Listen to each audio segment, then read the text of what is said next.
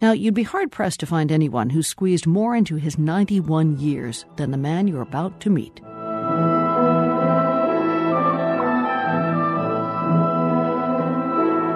He's known for assembling the music for the movie The African Queen, but this Armenian American from Massachusetts is a legendary figure in Africa. Richard Harris has the story.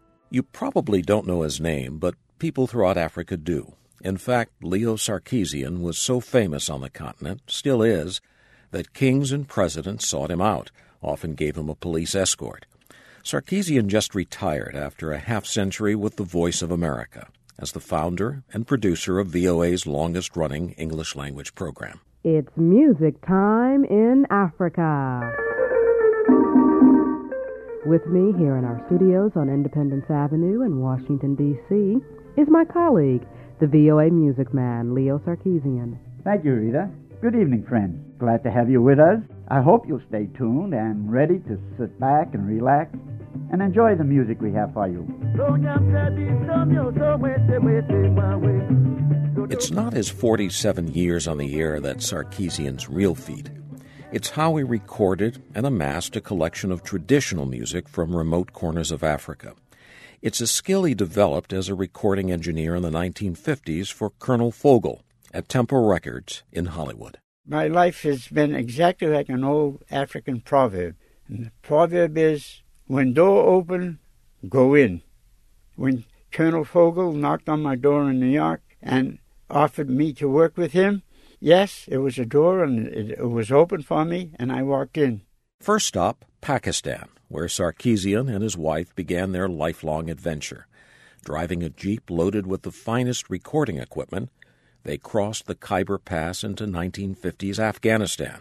In the ancient city of Herat, Sarkisian captured what he says is the rarest of recordings a man in his 90s who had been the court singer for the Emir of Afghanistan who ruled the country until 1919.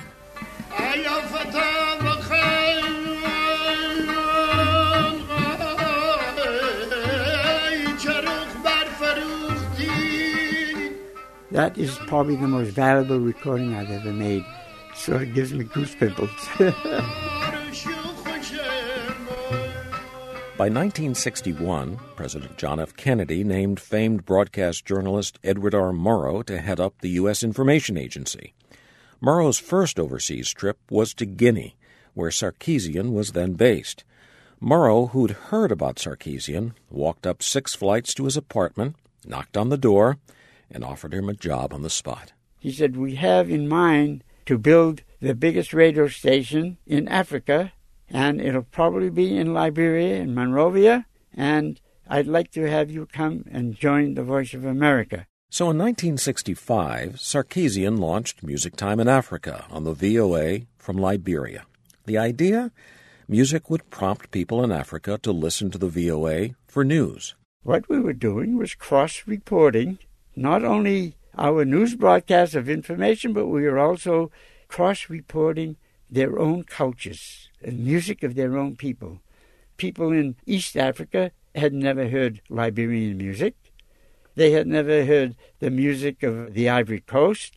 And people in West Africa had never really heard music of their brothers who were living out in East Africa or Southern Africa. When I first listened to Leo Sarkisian, I was like, wow. I mean, who is this? Uh, I mean, he's kind of love African music. Jeff Tarnu, a Liberian radio reporter and producer, has been listening to Music Time in Africa for nearly 20 years. When I listen to some of those traditional sounds that he discovered over the years, uh, I kind of get spellbound because those are things that we Africans should be looking for ourselves.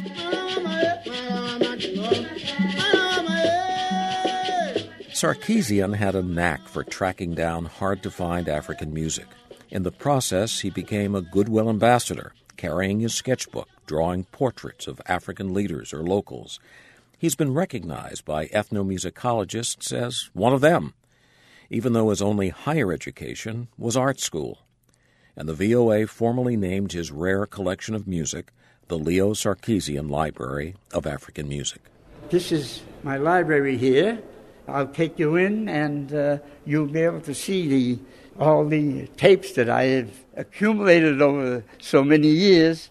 There are floor to ceiling shelves against each wall, packed with boxes and boxes of reel to reel tapes labeled by the African country where Sarkisian recorded the music.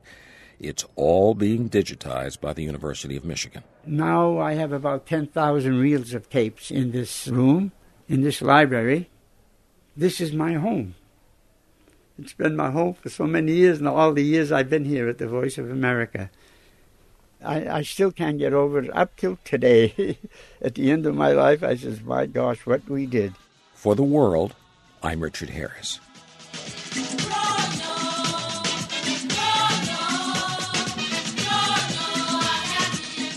You can see photos of Leo Sarkisian and some of his artwork there at theworld.org.